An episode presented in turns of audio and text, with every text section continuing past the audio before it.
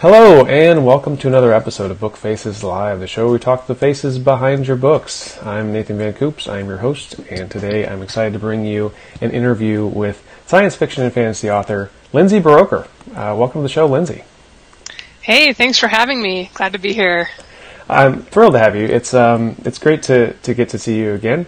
Um, we were able to, to meet in person uh, briefly up in Chicago at the Sell More Book Show Summit, which was fantastic. Um, you were a guest speaker there, which I, I, really enjoyed getting a chance to meet you. But um, I'm excited to have you on and actually talk about your books. Um, first, first off, one of the things I was I was hoping you could tell us about is um, you got a up and coming book called uh, Fractured Stars. We've got the cover shown shown there. Could you tell people a little bit about what you're working on right now? Sure. I'm uh, kind of returning to science fiction after last year was all about the fantasy and the dragons. Mm-hmm. Um, this is just a standalone novel, or it's supposed to be. I, I okay. all my standalones end up being book ones eventually, but for now it wraps up. It's a, it's actually a kind of a space opera slash planet side adventure set in the far future. Okay. And um, my heroine in this one, she's kind of an autism Asperger's type, so it was. Mm fun to write that. Very close to home for me. And uh, there's a little bit of a romance too, so it's kind of uh, fun. It's a little different than your typical romance.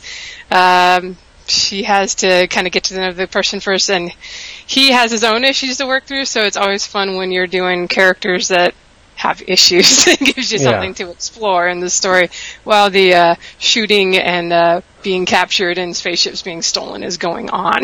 yeah. No, that's that sounds sounds like a, a great setup. Um, and what what got you uh, inspired to jump back into space opera after uh, having been in fantasy for the recent recent past?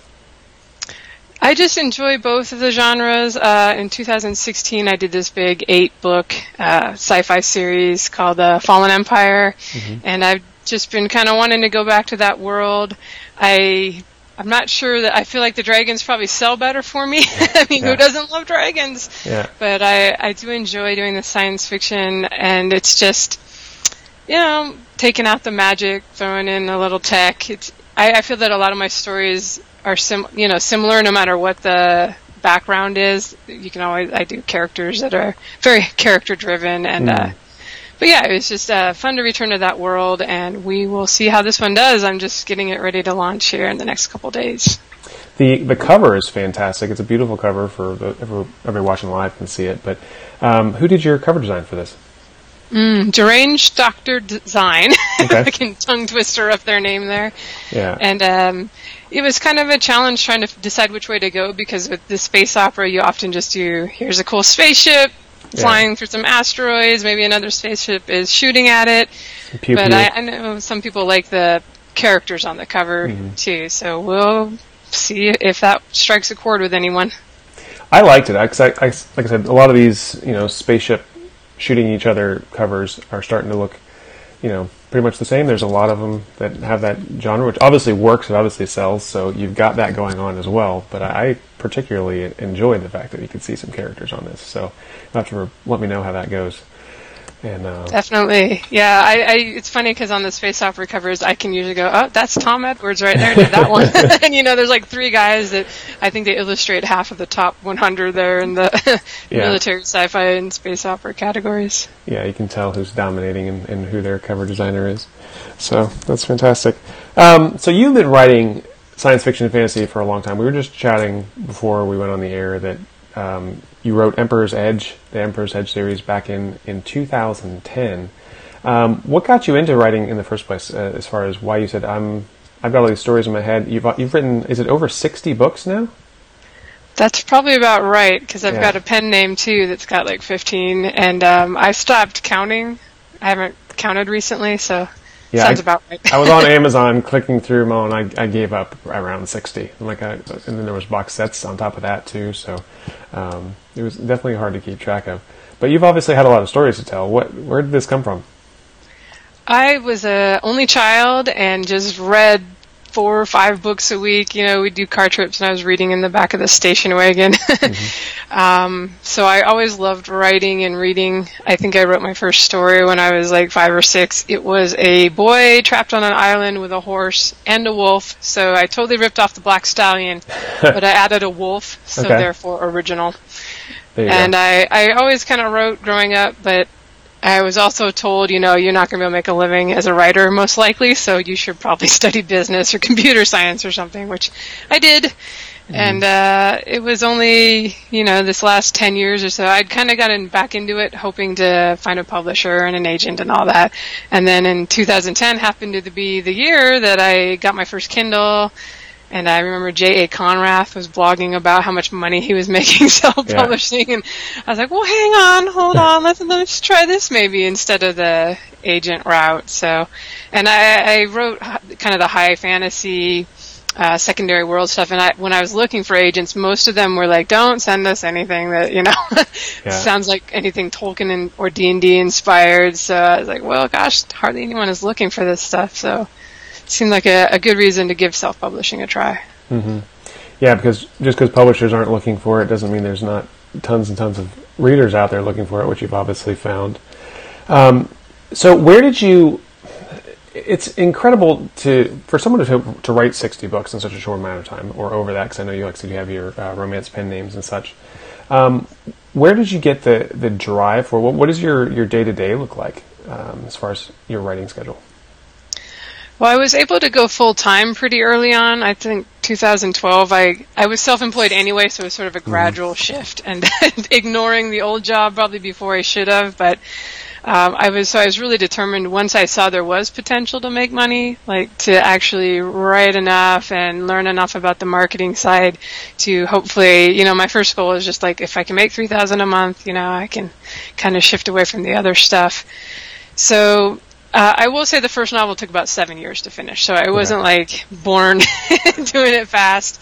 I've mentioned on our podcast that uh, a few of those years I may have been playing World of Warcraft and not making a whole lot of progress. But I just kind of gradually, you know, my first goal was just to write a thousand words a day, and uh, in the beginning it took a long time to edit because I put everything through a workshop, which was a good learning experience for me. I have no regrets there.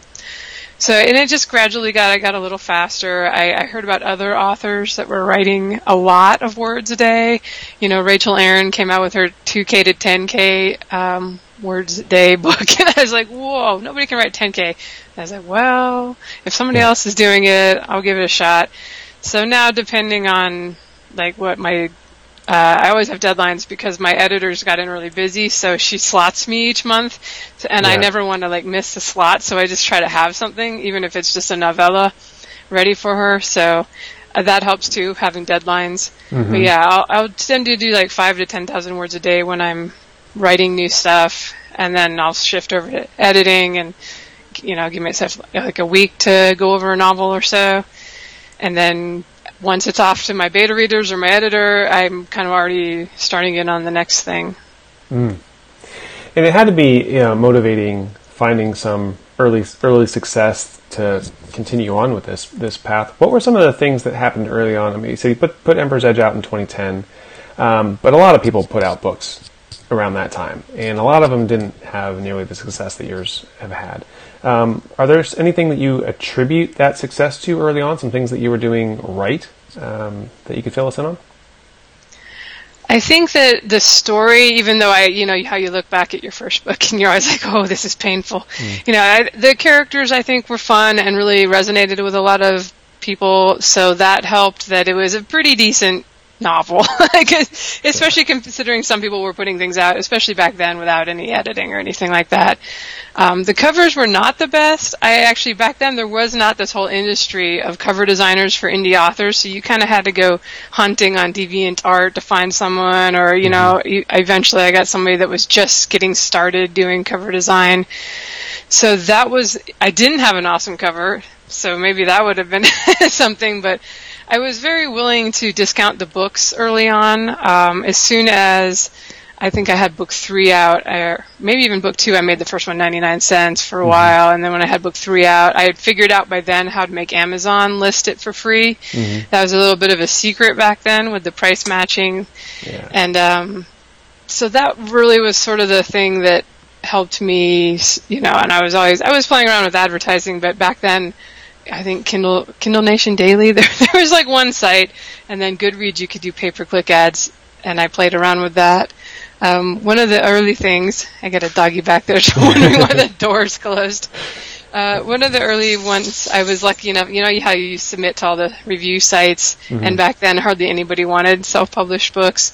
But uh, I remember the Fantasy Book Critic took on one of my books, and I was really excited because I think I sold like 50 copies, which was like a really big deal, you know, that month yeah. that they reviewed it.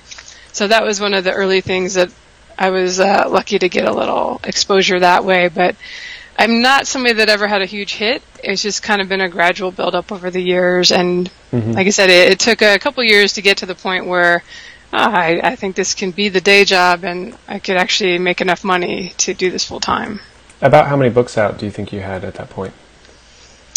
I remember I was probably around book six in my Emperor's Edge series when I was like, wow, you know, money, money's looking pretty decent. And uh, yeah. so that was about a year and a half in, and I'd done a not some novellas on the side too. At the time, you know, it was probably taking me about five months, four or five months between releases. Those books were longer also, so epic fantasy people, yeah. just acknowledge if you're going to write books that are 130,000 words or more, you know, it's probably not going to be a book a month kind of thing. Right. Yeah. Most people aren't going to write a book a month, but you know, once you've been doing it for a while, you can get faster. Mm-hmm. Are you an outliner, are you a plotter, or are you a were you more of a seat of the pantser when you started out? How, what's your uh, structuring look like? I started out as a seat of the pantser, and I used to, when I was younger, I'd start all these epic novels, and I'd get about 40, 50,000 words into it, and go, okay, my characters are trapped in a dungeon, and I, I haven't really written in a way for them to get out, and I'd get, or I'd get bored of it, yeah. and abandon it. So I had a lot of things I started and didn't finish before mm-hmm. I got a little more committed, and I was also inspired by seeing other people finishing their books and getting them out there, you know, in my workshop. Um, but now I, I've definitely started outlining, and it just makes things a lot faster. I'm a lot less likely to have to like throw away a whole chapter or rewrite something majorly. That usually doesn't happen. Every now and then my beta readers will say, ah, you know, something, you know, this character, I hated this character and I think I was supposed to like him. So I'm like, oh no, I better, you know, do some major rewriting of that one. Yeah. But it, it's helped me be more efficient, I guess. And it's great to get to the point when you have those beta readers that you can trust, you can say, um, you know, give me your honest feedback on this and, make your stuff better. Um, uh, speaking of which, Kay Clark says hello. She's I know she's been a big, wonderful beta reader for me, so hi, Kay. Um, anyone who is watching live, if you have questions or comments for Lindsay, uh, definitely feel free to shoot them up, and we'd be happy to answer them on the air here. Or if you're watching uh, the replay later on and you want to uh, shoot up some questions or comments for Lindsay, definitely drop them in the comments, and we'll we'll have her come back and, and answer those as best she can. Sure thing. Hi, Kay. um, so, uh, you you've also made a made a big point of being in love with dragons. I listen to your podcast uh, every week and uh, talk about the the fantasy and the um, your your epic fantasy. So you talked about diving into epic fantasy. What are some of the things that that um, you found that readers definitely wanted from your stories, or were there particular themes or things? You said you were very character driven. Anything else that comes out in your stories that has been sort of a, a repeated uh, theme or, or arc? I've noticed that dogs are determined to go outside. You know, they really like the characters that kind of are a little damaged, or mm. like it, they seem like they're going to be a villain in the beginning, and then gradually over the course of a series, maybe they like for whatever reason they have to work with the heroine, and so I've had a couple like that where they seem to be my readers seem to be really drawn to those. Uh, usually the male characters, I guess, and I have yeah. readers from both sexes, but I always feel like I have a little bit of romance and stuff, so I, I expect maybe to resonate a little more with female readers. But so I, I guess kind of a redemption theme. I often have that going on. I just I, I do try to make the characters grow over the course of the a series, which can be hard when you're writing about the same characters book after book to actually show some changes that they're going through and keep it interesting. Yeah. I, you know, actually, the series is where I have more just normal, like a hero that's pretty chill, like he doesn't have any issues, you know, too much. Uh, it seems like those, you know, not, they still enjoy him, the readers, but you know, they they don't seem to like. I, people are going like more, more. We need more with this character. Yeah. So I guess we all want to see somebody uh, redeemed that seems like they have all these issues in the beginning. Yeah. It just a little bit more fascinating for us. Uh, Kay asks, she says, Hi, Lindsay. Have you ever considered going back to your first attempts and finishing them? Or um, I'm wondering if, you know, or use, she says, or your original characters in your current books. I wonder if, you know, made me wonder too, are there still characters of yours stuck in dungeons somewhere? Uh, most of this stuff I don't even have anymore. I used to write in like Lotus on Windows, and now Hmm. I'm like in Scrivener on a Mac, and so I don't even know where I would go hunting. Like I never throw anything away, Yeah. but I would have to find some software that would actually read those.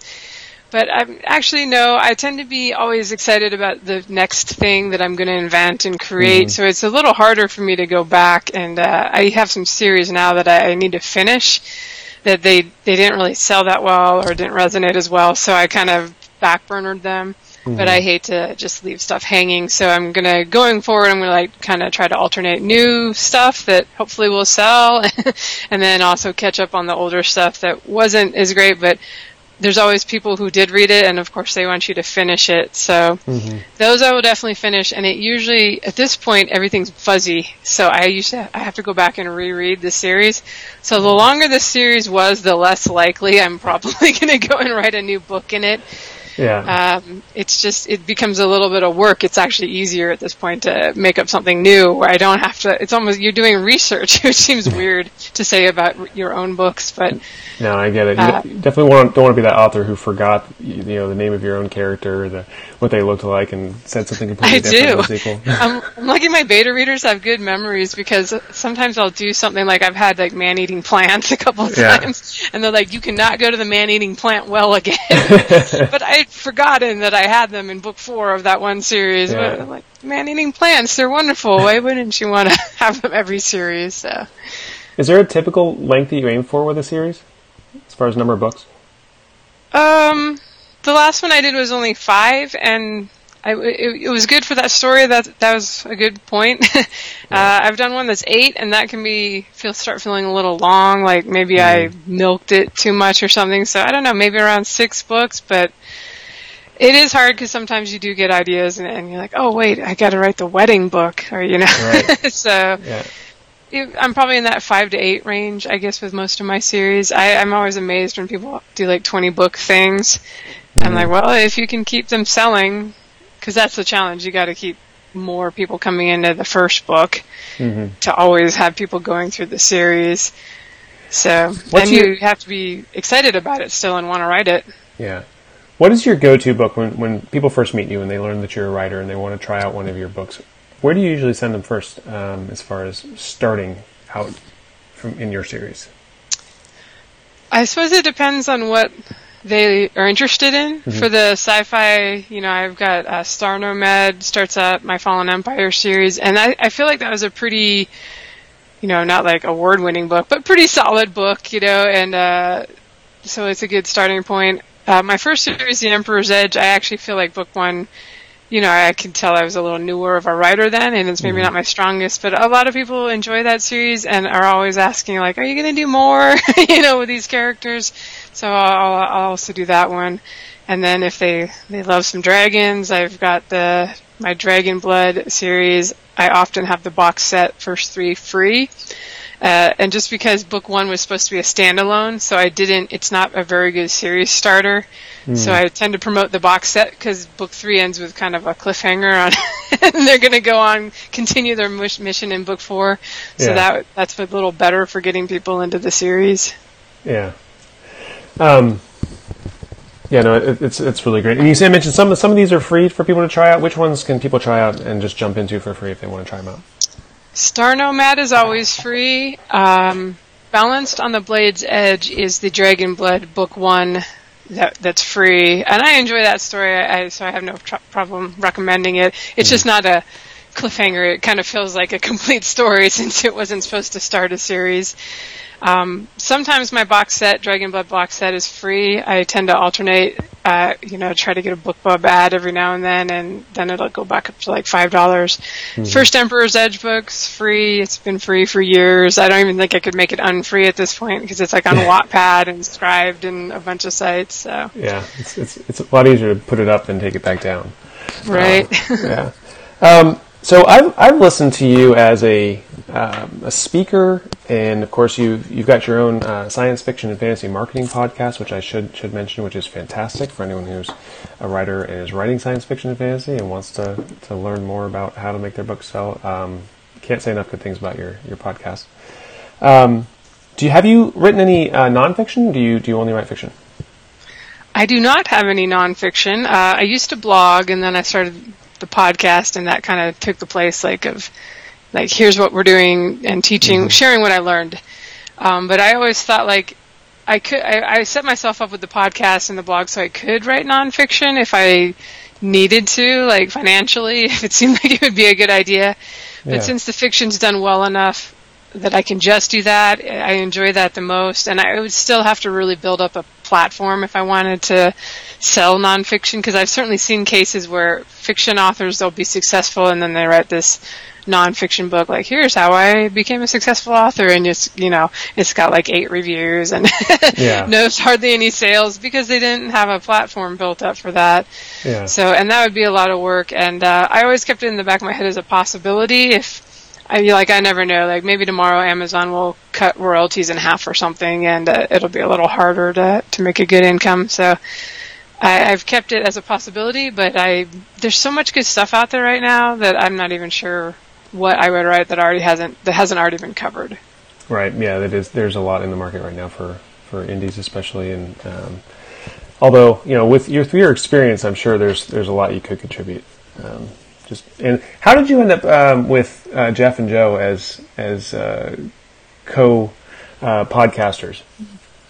I had started a couple of podcasts over the years because I always liked the idea, but I never got mm-hmm. more than like seven episodes in yeah. because it was just me talking to myself. So it was very easy not to just not to keep doing it. Yeah. I thought, well, if I had a co-host or two or three, we even had a fourth person at one point. Um, then and when we did it every week. I would stick with it, and we have. We just about to, I think we hit 199 for episodes this last week, and um, I kind of put things together. I, I was hunting. I think I knew Joe because we'd been in some box sets together, and maybe Jeff too. Mm-hmm. We all came up with Smashwords kind of before Draft2Digital came on the scene, and before you could upload direct at any of the stores besides Amazon and yeah. I think Barnes and Noble. So I just knew them from that, and I was looking for somebody that would do more of the tech stuff like I I get the guests and write up the show notes and stuff, and Joe, uh, you know, he actually handles the recording, and if we need to edit or anything, he he does that stuff. And Jeff asked some questions. Okay. And uh, yeah. we used to be live, and he would totally monitor the chat and everything. But we had a few things where YouTube lost our show. Oh no! And since we had guests, I felt really bad. Like, I'm like, I'm sorry. Can you come back and we'll try it again? So yeah. currently, it's not live, but yeah. maybe again someday. Yeah. And you had mentioned that this is this was actually your first uh, Facebook Live appearance, so I was happy to get you on for your uh, on Facebook Live today. Uh, well, it seems so far just like uh, Skype interviews. So. Pretty much the same thing.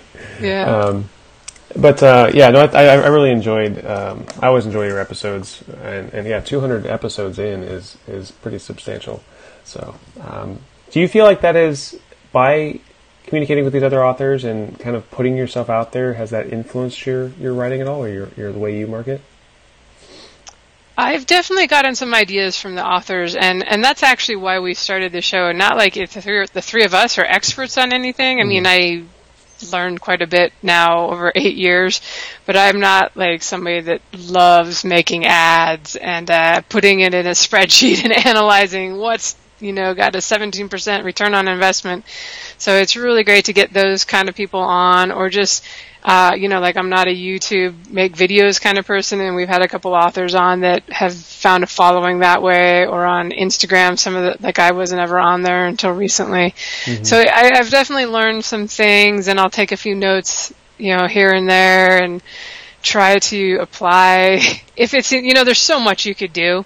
Yeah. That I don't try to do everything, but if something happens to be like maybe a tweak to something I'm already doing that could improve things, I, I'm definitely game to at least give it a try.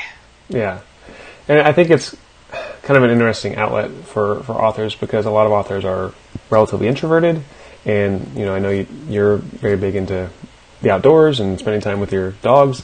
So maybe reaching out to other people probably isn't necessarily the first thing on your list of things to do, but um, you know, but in this this capacity, you're the one reaching out to authors. Um, have you found that that format sort of makes it easier to do that? I have found it. It's gotten easier. Like when I first started this, I was like, "Oh, I don't want to do an interview or or go on a video or like, oh, that sounds horrible." And it's become more of a like, eh, it's not really a big deal. I, am still not uh, big into the public speaking. that was my one and only speech you saw at the Sell okay. Book Show, and I don't know if I'm super tempted to do more of them but it, it's gotten a little easier to at least speak, you know, because this is something I'm interested in, so I always have an easier mm-hmm. time talking about things I'm interested in with uh, strangers. yeah. But it does seem like another fantasy or sci-fi author. They're not just a total random person on the on the street. Like if you were just trying to sell your book to a stranger, it, it's yeah. not quite that awkward. You can always so, sort of dial it down to like the, the inner geek core that we all have in us, I think, and then expand on the love of Tolkien or, or, whatever is at the base level of every science fiction and fantasy writer. I think. I think there's right, and we all most of, almost all of us are writers first, and we've mm-hmm. learned some of the marketing stuff. Mm-hmm. I've certainly run into people that came from an internet marketing background, and that was maybe first, and the writing was a secondary thing that they got into, and they seem to have a little bit of an advantage, at least with the marketing stuff.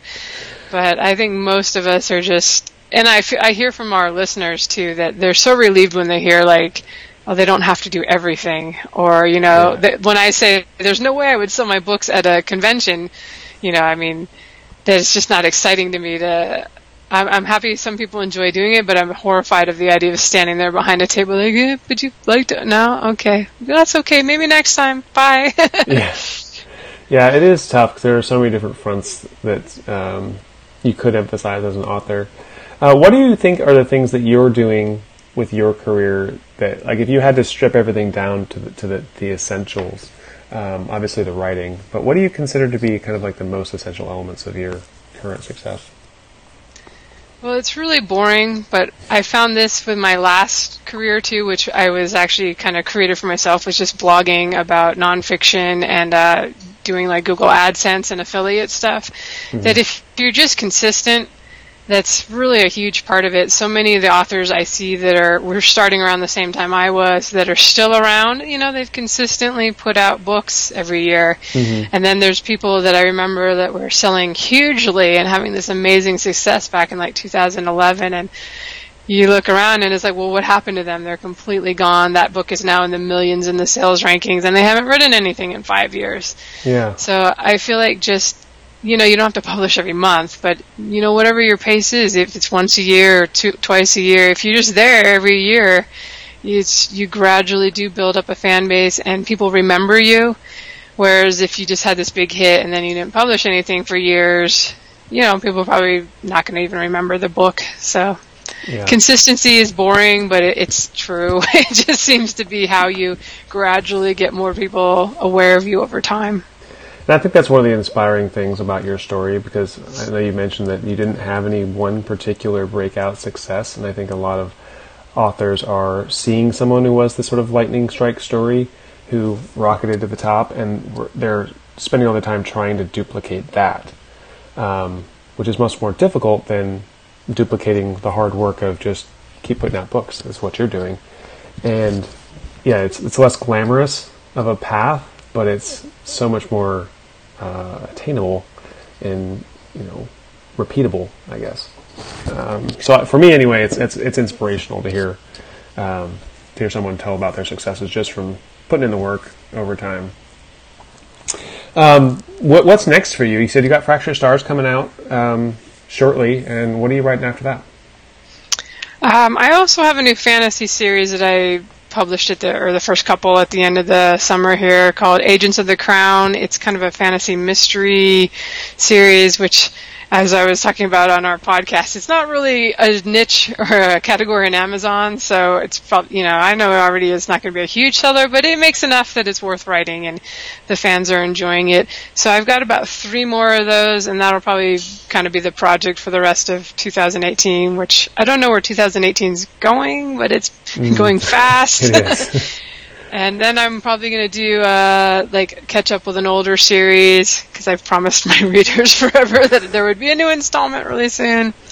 And then 2019, I hope to do a nice big sci-fi series again. I've been itching to get back to that, so lots of stuff planned. It's why I'm glad I write quickly because I always have like at least five things I want to write. Yeah.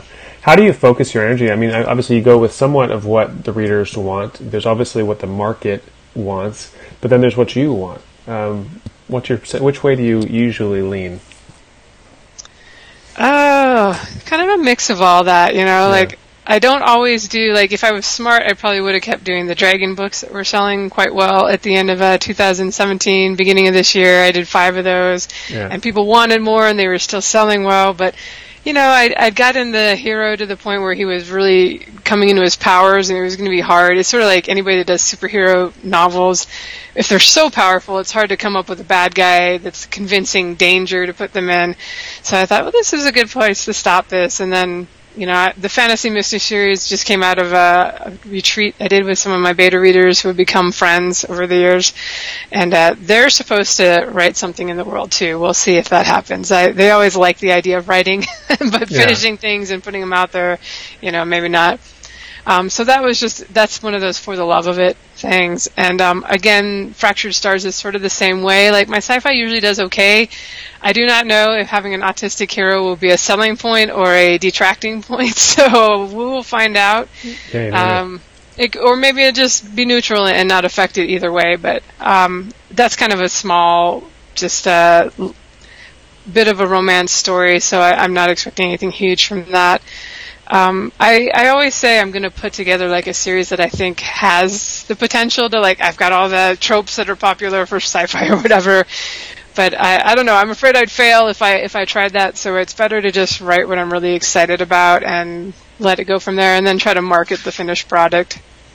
Yeah, and I, I admire the fact that you haven't gotten pigeonholed at all. There's quite a few authors who think, oh well, I've written this one particular series, it's been successful, but now I'm stuck in this genre. But you write sci-fi, you write fantasy, you're writing you know space opera, but you've also got I know you have a pen name where you write romance as well. So it seems like you've definitely had the courage to just take leaps and, and try new things, and um, I definitely admire that.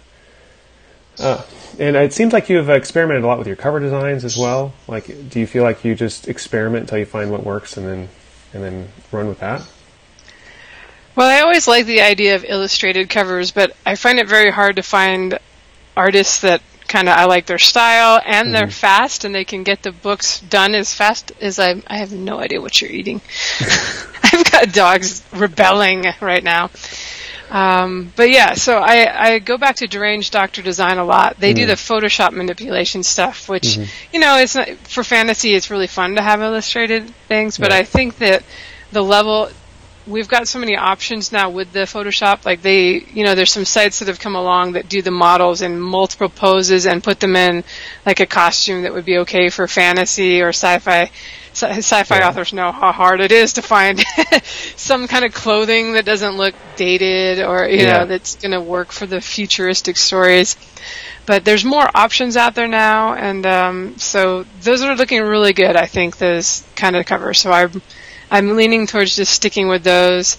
Uh, it, but with the space operas, we were talking about the, the spaceship and the stars and stuff. is always popular, and illustrators seem to be able to do those more easily than people. Mm-hmm. I know I've tried to draw, and people are really hard. yeah. So if it works for the genre, I will do it, and if I can get some good illustrations, I'm happy to do illustrated stuff too. Yeah, I, I noticed that you had one from uh, Merilliza Chan, who I've used in the past as, as well. She had one of your uh, fantasy covers, which you know they're gorgeous, but they're also very expensive uh, to to get fully illustrated covers. Um, That's the trouble too with illustrations, another of them, and it can be worth it if you know, one of my problems with writing so quickly is that I outpace the artist, mm. and I hmm. don't want to hold back my release because I'm waiting for cover art. So, you know, I, have I have had her do some illustrations for me, uh, but you know, too, once our uh, artist gets popular, it can be hard to get them booked. Also, yeah, I know there's certain authors that just won't say who their their uh, illustrators are or who their editors are because they're just so good and they get in demand and they can't use them anymore. So. Um, challenges of being successful, I guess. But um, Lindsay, we've we've uh, blazed through our half hour, and I'm sure I could t- talk to you for a long time, and we'd have a lot to talk about. But um, we'll try to wrap things up a little bit. Where can people find more information about you if they want to hunt down your books and um, check out what you've got written? Yeah, I'm just at lindsayburoker.com. And if you get close on the spelling, I think Google will point you to my website or check it out on I'm on Amazon with everything, and then everything that's at least a year old is also on all the other sites.